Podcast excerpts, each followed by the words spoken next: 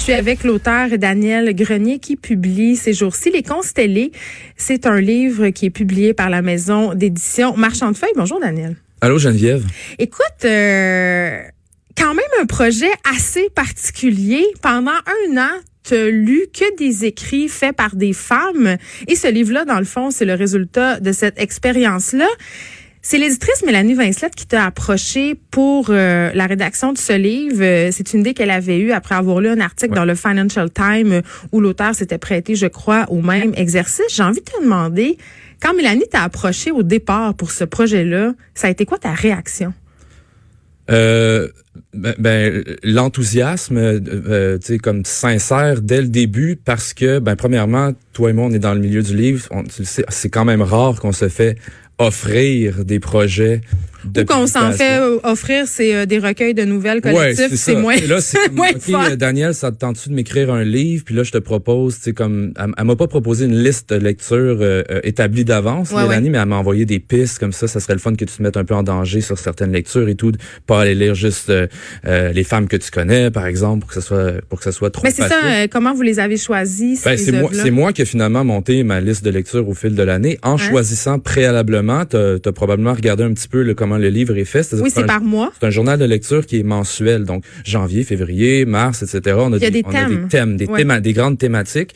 Par exemple, euh, bon, la littérature autochtone, la figure de la sorcière, l'hystérique. Euh, rien de moins, là. Tu t'attaques quand même ben, à des panthéons thématiques euh, qui pourraient à eux seuls mériter un ouvrage au complet. Ben oui, puis en fait, je me, à l'intérieur même de ces mois-là, c'est pas seulement des romans que j'allais lire, évidemment, sur ces thématiques-là. C'était aussi les euh, les gros bouquins qui sont sortis ces dernières années, qui, euh, qui par exemple sur la figure de la sorcière avec le, le Mona Cholet, par exemple, euh, qui est un qui est un document important là, sur la sur le sur le, disons le revival de la de la figure ces dernières années. Mais oui, comme c'est certain, je ne vais pas je vais pas te mentir, il y avait il y avait ce qu'on appelle un fear of missing out là, tu sais, qui s'installe nécessairement dans un projet comme celui-là où ben oui, de passer à côté de quelque chose, tu veux ben, dire? C'est-à-dire que c'est à la fois un désir de d'en dire le plus possible, de ratisser le plus large, tout en gardant une espèce d'humilité paradoxale qui vient me dire Daniel, c'est pas vrai que tu vas que tu vas expliquer ni à toi-même ni à personne c'est quoi la littérature des femmes, ben c'est quoi être une femme d'écrivaine, etc. Puis c'est pas ça ton projet. Mais on va y revenir à ça parce qu'avant, je veux que tu nous expliques c'est quoi ce livre-là parce que c'est un essai, mais c'est pas non plus des notes de lecture, c'est tes impressions?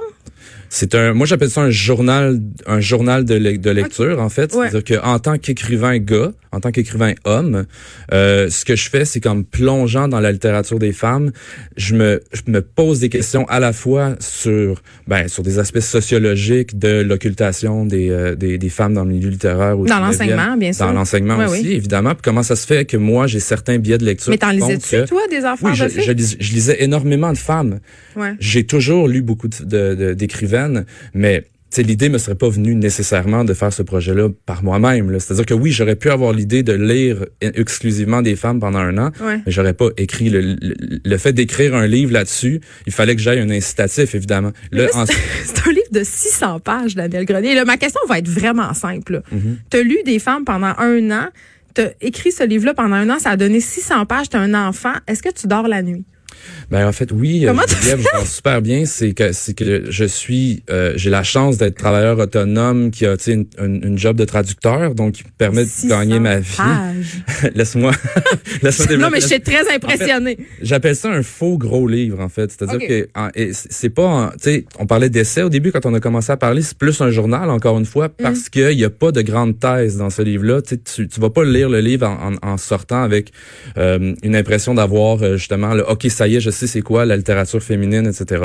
Euh, là, l'idée, c'est vraiment de euh, d'avoir une certaine discipline d'écriture, puis c'est pas des résumés, c'est pas des comptes rendus, c'est pas des critiques non plus, mais c'est puis le titre est bien choisi dans ce sens-là à mon sens, les constellés, c'est-à-dire que après ça, c'est l'idée de fonctionner par constellation d'écrivaines. Puis moi, j'ai toujours, ça a toujours été ma force en tant que lecteur. Dans ma thèse, j'avais fait la même chose avec un gros corpus d'écrivains et d'écrivaines, mm. c'est-à-dire de créer des, un livre en appel un autre. Puis ça, je pense que c'est vraiment le fun à découvrir pour les lectrices et les lecteurs qui se plongent dans le livre, c'est-à-dire de, de, de me voir en fait euh, créer des liens entre, par exemple, Joyce Carol Oates euh, et Martine Delvaux, entre euh, Ursula Le Guin et le dernier, le dernier, pas le dernier, mais le Thelma Louise et moi de Martine Delvaux, par exemple, les filles en série sur à ce moment-là, c'est pas c'est pas un, questionnement sur par exemple le féminisme ou non de ces de ces autrices là, ça va devenir un questionnement sur qu'est-ce que ça veut dire réécrire un livre dix ans plus tard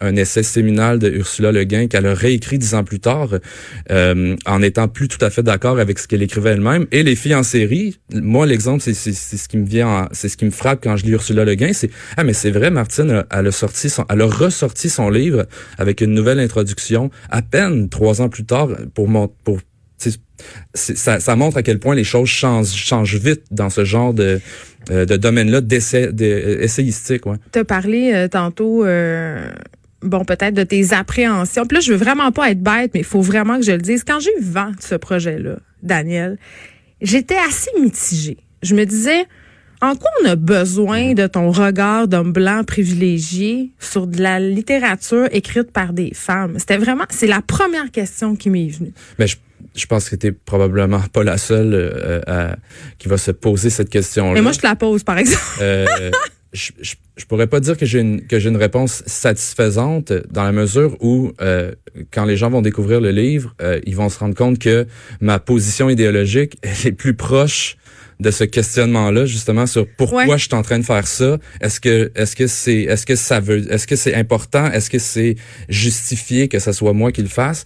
Elle est plus proche de ça que d'une espèce de réflexion sur le tu sais ah euh, moi j'ai le droit de prendre la parole, pourquoi pas? Pourquoi j'irais Pourquoi je foncerais pas dans le tas pour euh, m'expliquer tout ça, etc.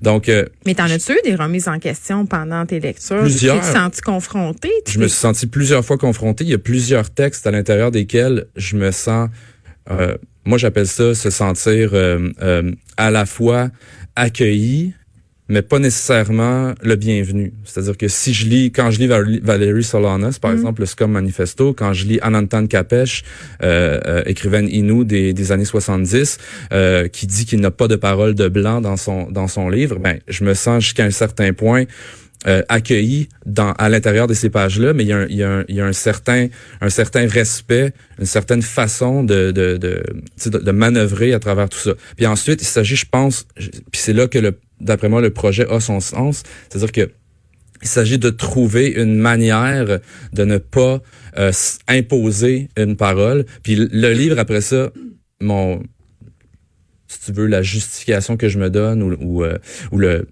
le droit que je me suis donné finalement, c'est qu'après ça, le livre lui-même devient une, une vraie fenêtre sur euh, ces œuvres-là qui parfois sont des œuvres méconnues qui ont pas qui, sont passées un peu sous le radar par exemple. Mais c'est comme de dire euh, parce que moi des hommes là j'en lis depuis que je suis née je m'en fais enseigner je m'en ai fait enseigner à l'université. C'est comme de dire que de lire des femmes c'est un exploit. D'ailleurs Mélanie Vincelette a eu des propos que j'ai trouvé un peu maladroits. Elle a dit à ma connaissance c'est le seul homme au monde qui a lu des femmes pendant un an vraiment c'est cette idée que lire des femmes c'est comme faut se forcer, c'est un exploit, waouh waouh bravo. Il y a comme de quoi là qui moi me, me, me mhm. dérange comme lectrice, ben, comme autrice. Fondamentalement, évidemment, je suis d'accord avec toi. Moi, je le vois pas comme un comme un exploit, je le vois comme une expérience euh, que, que, je, que, que, que, que j'aurais menée, etc.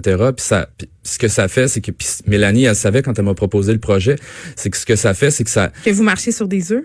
Ben, oui, bien sûr, mais mais ce qu'elle savait aussi, c'est que ça allait. Ce qu'elle voulait, c'est que ça me change en tant que en tant que gars. Puis tu sais. Mais comme écrivain, puis ça c'était ma dernière question. Comment est-ce que ça va changer l'écrivain que tu es?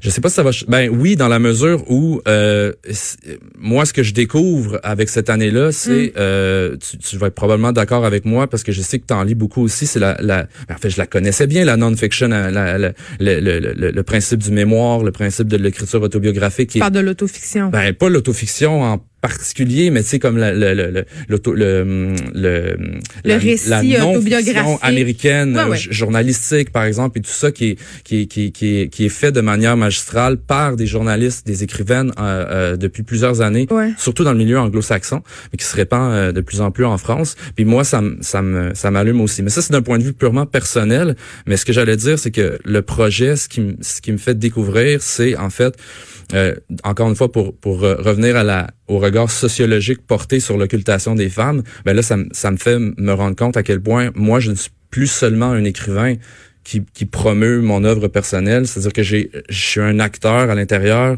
d'un milieu littéraire. mais c'est comme si tu leur donnais une validation masculine.